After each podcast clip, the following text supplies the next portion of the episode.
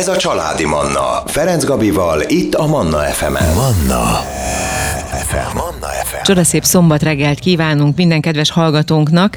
A családi mannát hallják a mikrofonnál Ferenc Gabi, a másik mikrofonnál pedig Pólus Enikő mentálhigiénés szakember, hiszen minden hónap első szombatján 9 és 10 óra között beszélgetünk Enikővel, és mivel közel vagyunk ugye még a halottak napjához, hiszen ma november 4-e van, így Enikővel úgy döntöttünk, hogy ma is egy picit foglalkozunk ezzel a témával, hiszen nem lehet eleget beszélni erről az elmúlásról, a halálról. Szervusz Enikő, jó reggelt! Jó reggelt kívánok!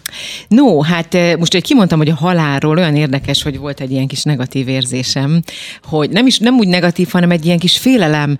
Azt éreztem, hogy ilyen kis félelem, hogy úristen, milyen szót mondtam én ki így a nagy éterbe, így a nagy Szabad, nyilvánosság ki előtt. szabad, Szabad igen. ezt mondani? Lehet ezt használni? Olyan érdekes ez, hogy ettől félünk, vagy, vagy, vagy egy belénk táplált, vagy bele, nem is tudom, így, ugye generációk által tovább hozott minden félelmeinket erősíti? Hát ugye vannak haláli jó témák. És miről szólnak ezek? Hogy még mindig ez a téma is egy tabusított téma. Modernizáljuk az e körül lévő gondolkodásunkat, és nagyon sok esetben a társadalom, mivel érthetetlen, megfoghatatlan, hogy mi is a halál, és mi van utána, ugye tabusítja, vagy lehasítja. Uh-huh. Egyik se jobb. Mert hogy az élet nem értelmezhető szerintem a halál tudata nélkül. Nélkül, szerintem sem. Hát nem, tud, tartozik, nem tudjuk tehát... értékelni azt a pillanatot, hogy itt vagyunk, egymás szemébe nézünk, megadatik ennek a lehetősége, hogyha nem tudjuk, hogy az idő véges, egyszer csak vége és letelik az életidő, és jön a halál, ami viszont elválaszt bennünket. És hogy olyan szép, mert az eskünkbe is ott van az, hogy amíg a halál el nem választ, ugye? Igen. Tehát, hogy ott van fölhívva a figyelem, hogy hogy is kéne élnünk az életünket, mert olyan természetesnek vesszük azt, hogy élünk, vagy egészségesek vagyunk, vagy megadatnak bizonyos dolgok, de az, hogy egyszer csak a halál bennünket elválaszt, és nem tudjuk fölfogni épp kognitív észre, hogy mi van utána, mi van mögötte, mi az, hogy ha nincs semmi, vagy egyáltalán ha van valami, akkor mi van, hogy ez egész egyszerűen az ember hajlamos ilyenkor azzal védeni a kis életét, hogy lehasítja, vagy tabusítja a témát, ami azt jelenti, hogy inkább nem beszél róla. Ezért fontos beszélni, hogy a köz vélemény ellenére, bárkinek bármi is a véleménye, hogy tudunk esetleg úgy beszélni róla, hogy mi nem tabusítjuk, hanem nagyon őszintén az élet tálcájára fölkínáljuk. Mert Kérdés, hogyha- hogy tudunk-e valóban úgy Hát, beszélni róla, mert mondom, hogy szeretnénk, fejlődünk. akarnánk, igen, de hogy szerintem itt még mindig van. Tehát mondom, én magam is, aki beszéltünk erről, hogy ez lesz a téma, én is egy picit így most, ahogy kimondtam, megilletődtem. Ez nagyon érdekes. Kérdés az, hogy ez az érzés, amit éreztél közben, hozzá tartozik, vagy valahonnan sémából hoztuk. És azt gondolom, hogy hoztuk.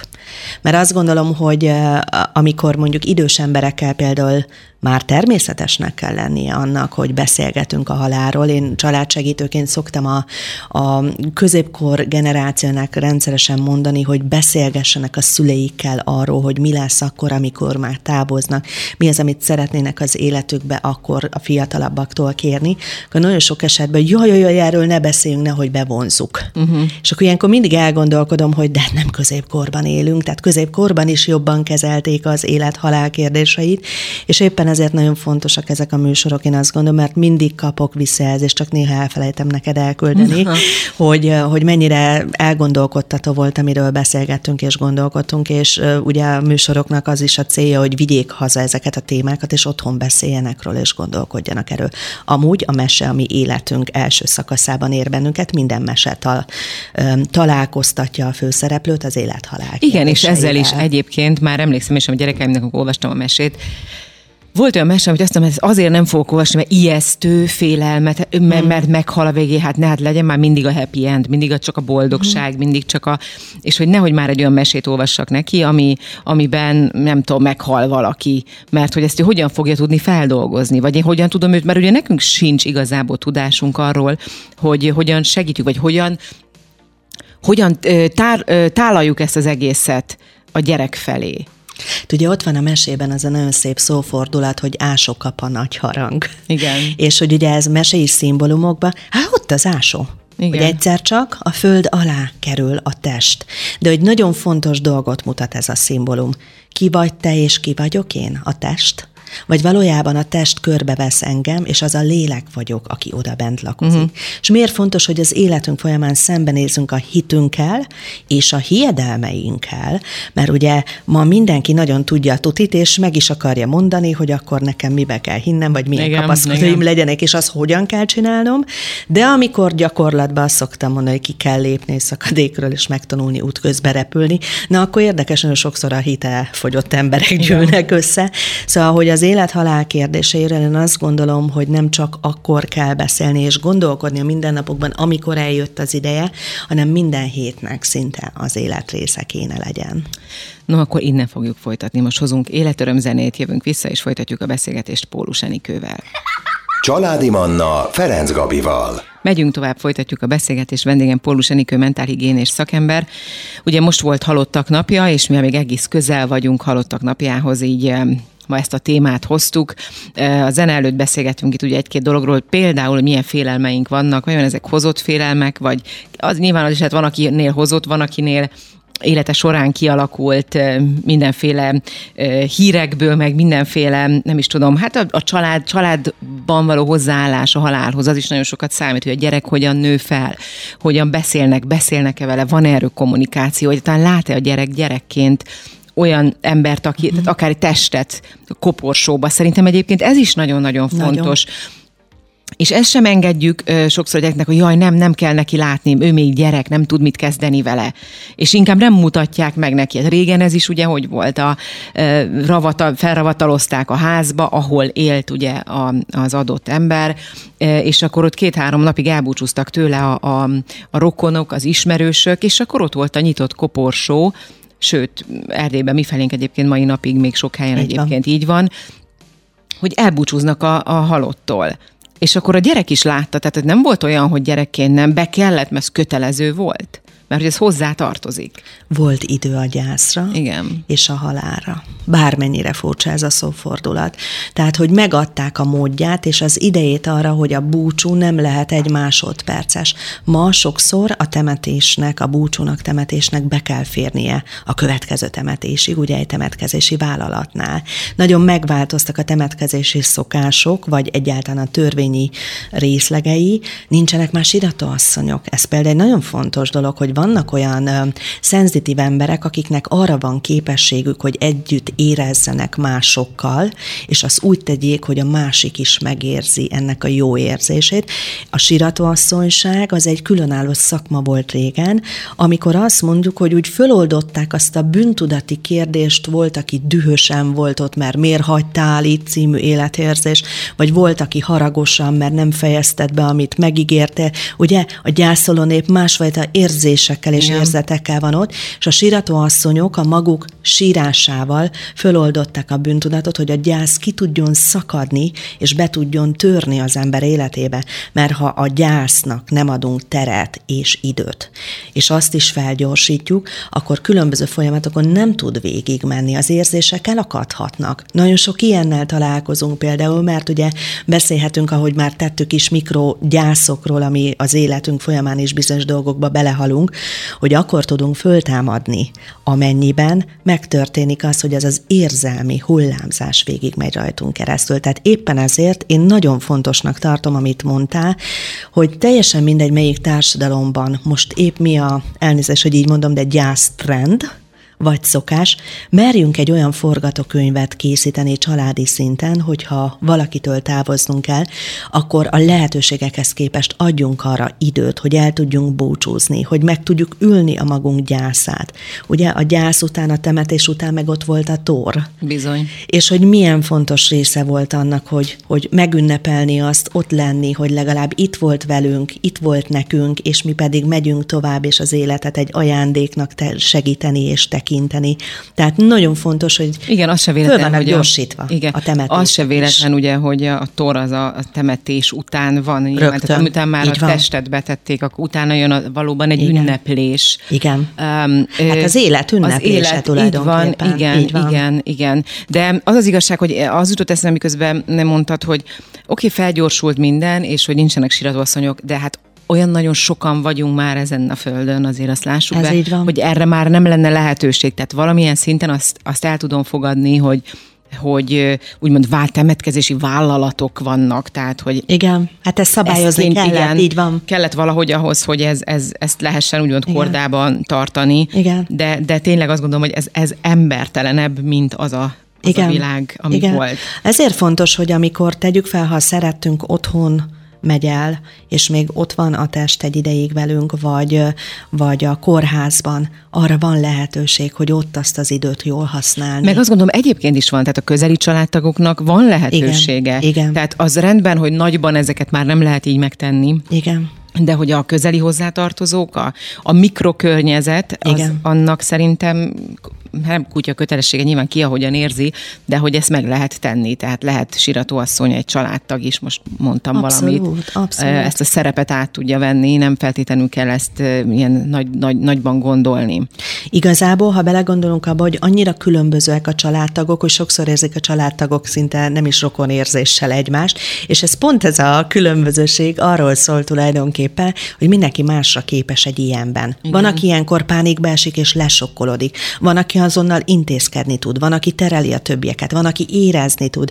De és ilyenkor is nagyon fontos az a közeg, hogy mindenki azt élje meg, és úgy élje meg, ahogy ő képes erre, mert egész egyszerűen ilyenkor ez az, ami segíteni tud, hogy különbözőek vagyunk, és különböző módon éljük meg. Újra hozunk zenét, életöröm zenét, jönnek a legfrissebb hírek, ezt követően folytatjuk a beszélgetést Pólus Enikővel. Ez a Családi Manna, Ferenc Gabival, itt a Manna FM-en. Manna FM. Manna FM. Megyünk tovább, folytatjuk a beszélgetést. Vendégem Pólus Enikő mentálhigiénés szakember. Témánk a halottak napja. Ugye november 1 nem régen volt, éppen ezért hoztuk ezt a témát. A zene is a hírek előtt sok mindenről beszélgettünk. Aki nem tudta hallgatni, mondjuk most kapcsolódik be a műsorunkban, annak ajánlom, hogy majd hallgassa vissza, nem sokára felkerül az oldalunkra, Spotify-on, iTunes-on is elérik. Visszatérve egy picit a, a halottak napjára, hogy nagyobb ma jelentősége? Te hogy látod? Magának a halottak napjának, tehát most nem a temetkezés, nem a, a halálozás, hanem magának ennek a napnak ma nagyobb a jelentősége, mint mondjuk volt 10, 20, 30, 40, 50, 50 évvel ezelőtt, 50 ezer évvel ezelőtt? Azt viszont nem tudom azt az 50 ezer évvel ezelőtt, de viszont én azt gondolom, hogy már csak ha a mi gyerekkorunkra visszagondolunk, ezen a napon összejött a család és együtt töltöttek egy-két órát, akár a temetőben, vagy akár otthonokban. Ma olyan szempontból lenne nagyobb a jelentősége, hogy a családok nagyon-nagyon sok része, most nem arról beszélek, mikor több ezer kilométer választja el az embereket a temetőtől, de elkezdte lehasítani. Uh-huh. És ezért lenne nagyobb a jelentősége, hogy megértsük azt, hogy, hogy ha van egy olyan nap, amikor erre fókuszálunk, akkor ez nem időkidobás, hanem vannak olyan szeretteink, akik hiába távoztak az életünkből, 30 év után is siratjuk őket. És erre szüksége van a léleknek annak érdekében, hogy úgy tudjon élni, hogy meg tudjon élni mindent az életében. Másrészt a jelentősége még olyanban is fontos, hogy azért mindenféle ünnepet megülünk ma már, mert tényleg már az őszi falevelet is ünnepeljük lassan, és éppen ezért, hogyha az életet hajlandóak vagyunk mondjuk karácsonykor ünnepelni, akkor az élethez tartozó halál körüli ünnepséget. Miért is hasítjuk le? Mert nem tudunk, vagy nem vagyunk hajlandóak szembenézni a saját halálfélelmünkkel? A halálfélelem az egyik legmélyebb, legősibb félelmünk. Nincs hmm. olyan, hogy nem félek a haláltól, hanem olyan van, hogy épp nem érzékelem. És éppen ezért mm. uh, rendszeresen szembe kéne nézni azzal, hogy hogy is vagyok én a halállal, hogy vagyok én a gondolataimban, az érzéseimben, mi a viszonyulásom hozzá, um, milyen um, dolgokat kell, forgatókönyveket be kell behelyeznem az életembe, hogy mire eljön a halál, és engem elragad, addig azok ezzel meg... szerinted tud az ember foglalkozni? Mert én azt gondolom, hogy e- ezzel, hogy milyen Igen? forgatókönyv, vagy mi az, amit, milyen bakancslistát kell írnom, hogy ez, én feltételezem, hogy ez vagy egy bizonyos kor után kezdi el az ember el, jó esetben, vagy nem is tudom, hogy ez jó esetet igen, de számít az, igen, jó, esetben? jó esetben, igen. Vagy, vagy valami olyan betegségnél, amikor, amikor azt mondják neki, hogy hát bizonyos időd van hátra, lehet ez hosszabb, rövidebb. Tehát, hogy amikor érzékeli azt, hogy közeledik az a pont, amikor én már nem leszek. Hogy uh-huh. szerintem ezek tudnak lenni olyan pontok, hogy hogy akkor innentől kezdve most már írok bakancslistát, vagy nem tudom, tervezgetek, hogy mi lesz addig még. Ugye először is nagyon fontos szerintem, hogy meg kell szülnünk magunkban. A középkori krízis az, ami indikálja már azt, hogy elkezdünk szembenézni, és tudomásul venni, hogy már csak esetleg évtizedek vannak hátra, és bízunk benne, hogy egészségben. Ez még jó esetben évtizedek. Ez a jó eset, így van. így van. És hogy mindenkinek el kell készíteni az utolsó forgatókönyvet. Tehát nincs olyan, hogy nincs kedvem, meg minek, hanem gondolni kell arra, hogy az élet akár idő előtt is elragadhat váratlanul, tragikus módon, vagy nem tragikus módon, de engem, és hogy a szeretteimre mit hagyok oda. Mm. Terhet, vagy konkrét forgatókönyvet. Tehát utolsó forgatókönyvet mindenkinek készíteni kell, ezt úgy szoktuk nevezni, hogy én is tanultam gyászterápián, hogy egy dosszié halálom esetére.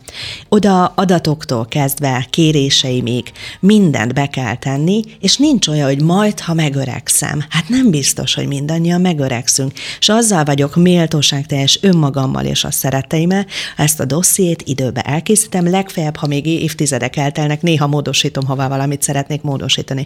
A másik része megérteni azt, hogy ha az élet ajándéka megadatik, hogy hosszan tartó egészséggel élem le az életem, és méltóság teljes öregkorral szállom az életem, akkor is nagyon fontos rendszeresen fölvenni érzelmileg azzal való kapcsolódást, hogy mi van akkor, amikor eljön a vége. Nagyon érdekes megfigyelés volt, képzeld, amikor hospicon dolgoztam, hogy azoknál az embereknél, ugye a hospice, ugye olyan emberek vannak életvégi ellátással, ahol hetek vagy hónapok vannak már csak hátra, és erről tudnak az emberek betegség kapcsán, és akik az életük folyamán fölvették már azzal való kapcsolatot, hogy egyszer eljön a vége, és megküzdöttek a saját halálfélelmeikkel, sokkal könnyebben tudták az életet elengedni, az utolsó hetekben hát morbid, de jól érezni magukat, uh-huh. és a szeretteiket nem a szenvedés történettel úgymond terhelni, hanem szeretettel kapcsolódni, uh-huh. az egy nagyon fontos igen, dolog, igen. hogy akik, akik ezzel foglalkoztak az életük folyamán, akik világéletükbe hárították, hasították, nem vették föl ezzel való kapcsolódást normál módon, ott nagyon-nagyon kemények voltak az utolsó hetek és hónapok. Nagyon sokat tanulhattam uh-huh. tőlük és általuk, és éppen ezért is onnan is hozom ezt az információt, mert azt gondolom, hogy amikor már megvannak számlálva napjaink, a heteink, nagyon sokat lehet azoktól az embertárs társainktól tanulni. Valójában most is meg vannak számlálva, ugye napjaink hetekig, csak nem tudjuk, hogy azt a számot. Viszont az előtt eszem, hogy ebben, hogy az ember ilyen dossziét ír, vagy, vagy uh-huh. bakancslistát, ezzel a félelmét azért táplálja. Mert e, hogyha azon, tehát ha elkezdem írni, akkor óhatatlanul ott van az a gondol, hogy ezt azért írom, mert ha jön, a, ha egyszer nem leszek, vagy hogy, hogy amíg, amíg még van, nem tudom, x évem, hogy addig ezt addig ezeket megvalósítsam. Tehát ott óhatatlanul ott van az a vég, tehát hogy van egy, egy végpont, ami alatt nekem ezt meg kell csinálni. Szóval az sem lelkileg, az sem egy egyszerűen feldolgozható feladat, azt gondolom, de most újra muszáj megállnunk egy néhány perc erejéig hozom, életörömzenét hozunk, és jövünk vissza, innen folytatjuk a beszélgetést. Ez a Családi Manna, Ferenc Gabival, itt a Manna FM-en. Folytatjuk a beszélgetést, vendégem Pólus Enikő mentálhigiénés szakember, témánk ugye a halottak napja, aki hallgatott minket, ő már, hát azt gondolom, hogy nagyon sok hasznos infót hallhatott, illetve picit így terelgettük, mondhatnám így is a hallgatóságunkat az irányban, hogy hogyan lehet ezt a, ezt a témát, ezt a témakört könnyedebben kezelni egy picit, és hogy milyen hibákat vétünk, azért így ezeket is érintettük. Um, viszont arra még kitérnék így az utolsó blogban, hogy a fiatalabb generáció, de nem is biztos annyira fiatalabb, egyáltalán a környezetünkben élőket hogyan segíthetjük, inkább így mondom, mert ez nem csak a fiatal generációnak problémája az, hogy nem tudja ezt a, nem, nem, nem tudnak mit kezdeni ezzel a dologgal, hanem azt gondolom, hogy minden nekem is, neked is, szóval, hogy alapvetően minden generációnak ez problémája, nem véletlenül nyilván. Hogy hogyan lehet, hogyan tudjuk segíteni, kezdhetjük a kicsiktől, de a nagyobbakat is akár, hogy ez könnyebben, könnyedebben dolgozzák fel ezt a témát, vagy könnyedebben nyúljanak hozzá, vagy egy kicsit egyszerűbben éljük természetesebben. ezzel. Természetesebben, igen, köszönöm. Igen. Hát először is azt kívánom mindenkinek, hogy online temetést ne tartsanak mert ilyen, ezt van ilyen? erre készülnek nagyon sok fiatal, hogy majd fejlesztenek ebbe egy nagyot, igen. És mikor ezt hallottam, akkor így mondtam, hogy na hát az eddigi évtizedek folyamán egyszer nem jutott eszembe. Nyilván értem én, mikor praktikusan valaki nem tud hazarepülni, és akkor esetleg online keresztül is tudja követni. De bocsánat, de effektíve ez nem tud megtörténni egy temetés online, Pontosan. tehát ez Pontosan. nem tud megtörténni. Nem szabadul fel az a fajta gyász, az a fajta együttérzés, azok az érzések. Tehát nem az a lényeg, hogy csak részt venni egy temetésen, hanem együtt lenni és jelen lenni, és az itt és most ott, ott közösen, megérteni. Így van, és közösen, közösen meggyászolni, elgyászolni, közösen pontosan. elkísérni utolsó A gyászhoz szükség közös... van ez a, erre a közösségi munkára, akik Érdekes, együtt ez is, ez is arra készül, és, ez a, ez a hogyne, dolog, hogy hát, hogyne, tehát hogy, hogy olyan tényleg olyan hihetetlen dolgok vannak. Tehát én, amit mondjuk tegyük fel, akiknek vannak idősödő szülei, én azt javasolnám, hogy kezdjenek el beszélgetni ezekről a dolgokról. Természetes módon. A kevesebb mindig több. Nem kell túlfeszíteni ezt a témát, de időnként be kell tenni a beszélgetésbe, mert ugye az időseknek is tud segíteni abban lévő szorongásban, ami a halálfélelmet okozza, hogy már közeleg az idő, a fiatalokat vinni temetésre hadd tapasztaljanak. Nem baj, ha látnak síró embereket. Nem arról beszélünk, hogy nagyon sok szülő azért nem viszi, mert nehogy traumatizálódjon igen, a gyerek. A igen. gyerek attól traumatizálódik, ha a piroska meséből kizárjuk a farkast és a halált. Illetve akkor is traumatizálódhat szerintem, hogyha ha elvisszük, viszont nem segít, nem, ha kérdez a gyerek, nem válaszolunk. Persze. És ez egyébként saját tapasztalatban mondom, hogy emlékszem, Persze. gyerekkoromban volt nekem egy ilyen eset, hogy faluban valakinek valaki meghalt, és elmentünk, és láttam a testet, és nem, egyszer nem volt, nem máshogyan élnek az emberek, nem, besz, nem volt kivel Aha. beszélgetni, uh-huh. és én nekem ez nagyon-nagyon hosszú időbe telt, Hogyne. hogy én ezzel bármit tudjak kezdeni, és amire rájöttem arra, hogy visszavezetem, hogy nekem ez ezért van, ez a nagyon uh-huh. erős taszítás az egész iránt, uh-huh. és a tényleg hihetetlen félelem. Ezért is mondom azt, hogy nem feltétlen a részvétel, hogy ott van valaki egy temetésen bármilyen Igen. módon, nem az a lényeg, hanem az együttérzés, a kommunikáció, a, a humorizálás is befér egy temetési időszakban, vannak és a gyászban. Népek, vannak olyan népek, ahol, Hogyne. ahol végig ünneplik, ugye, Hogyne. ezeket a kelet, Hogyne. keleti... Tehát nagyon fontos, ugye maga a, a gyász és a halál körüli uh, tragikum és komédiának a találkozása a lélektanban, ugye, amit a színpadra sokszor felviszünk, és művészeti módon próbáljuk feldolgozni, de hogy ne kerüljük se a témát, a gyásznak adjunk időt, nincs olyan, hogy gyászév, meg van is gyászév. Szóval, hogy mindenkinek más időmennyiség szükséges ahhoz, hogy különböző lélektani fázisok lezajlódjanak. Harmadrészt merjünk nem csak a halottak napján sétálni a temetőben mert nagyon fontos, hogy amik szimbolizálják az élet-halál kérdéseit, itt legyenek körülöttünk. Nem véletlen régen a falu szélén volt a temető. Kvázi nem kívül, hanem a falunak a része volt, a templom mellett. Igen, olyan érdekes, hogy most mondjuk az egészet így pofon vágom ezzel a mondattal, de az jutott még eszembe, hogy van erre, egy, van erre egy fix recept, hogy hogyan gyászoljunk, nincs. vagy hogyan... De nincs. akkor nincs, ugye? Ha valaki Mert hogy mindenki gyászol, más, hogy Pont igen. tegnap egy csodálatos hölgyel beszéltem, aki a gyászát osztotta meg velem, és ha valaki úgy gyászol, hogy kirándul az őszi erdőben, és faleveleket és gyűjt pirosba, a gyermekével, és így van, van pontosan, pontosan, az is gyász. Fogadjuk el egymás gyászságát más módon, mert mások vagyunk mindannyian, és mindannyian máshogy tudjuk megélni, és ez így természetes. Ahányak félék vagyunk, annyiféle gyász létezik, több, mint Igen, és hogy ne ítélkezzünk, ez, ez nagyon-nagyon fontos. Szeretettel. Mert ugye most, ahogy mondtuk, mert hogy azért is gondoltam, hogy pofán vágom az egészet ezzel a mondattal. De nem, mert, ez nagyon beszéltünk, Igen, uh-huh. mert ugye arról beszéltünk, hogy milyen fontos a közösség, és hogy közösen uh-huh. gyászoljuk, hogy együtt, de egy uh-huh. közösségben is mindenki egyén, minden Abszolút. egyén külön-külön máshogy gyászol nyilván. Én például ismerek olyat, aki nem tud sírni, tehát temetésen Igen. nem tud sírni, és nagyon közeli hozzátartozóját veszített el, nagyon, nem tudott sírni. És akkor nagyon sokan ugye mi volt, hogy jaj, hát egy könycsepp nem esett, és hogy nem is gyászolja. Ugye az elvárás, meg a igen, megfelelési kényszerek. Van, és az ítélkezés. Abszolút, igen, abszolút. Nagyon fontos, hogy a gyászban, mikor zajlik a lélekben a gyász, közösségekre is, együttérző közösségekre is szükségünk van, és egyedül létekre. A gyász úgy zajlik le mindannyiunkban, hogy emlékbe betörések vannak. Amikor az ember egyik pillanatban jól van, a következő pillanatban egyszer csak elsírja magát, és kiszakad belőle a fájdalom. Tehát ne legyenek ilyen konvenciók, amikhez ragaszkodunk, hanem csak engedjük meg magunknak, hogy én hogyan, miként tudom megélni ezt. De a legfontosabb, hogy nézzünk szembe az élet és a halál kérdéseivel. És engedjünk meg magunknak ezen túlmenően is minden érzést, ez is fontos, hogy nem, nem jó az, ha elfolytunk bármit is, sokkal inkább nyilván nem, most ez nem arról szól, hogy az utca közepén az ember rátör van, és akkor ott majd minden érzését megéli, de hogy alapvetően én azt gondolom, hogy nem szabad elfolytani, mert az hosszú távon nem tesz jót. Ezzel segítjük önmagunkban az élet-halál kérdését, a legfontosabb rólunk. Igen. Nagyon szépen köszönöm, Enikő. Köszönöm, hogy beszélhettünk. Kedves hallgatóim, ebben az órában Pólus Enikő mentálhigiénés szakember volt a vendégem. Manna. Ez a családi Manna.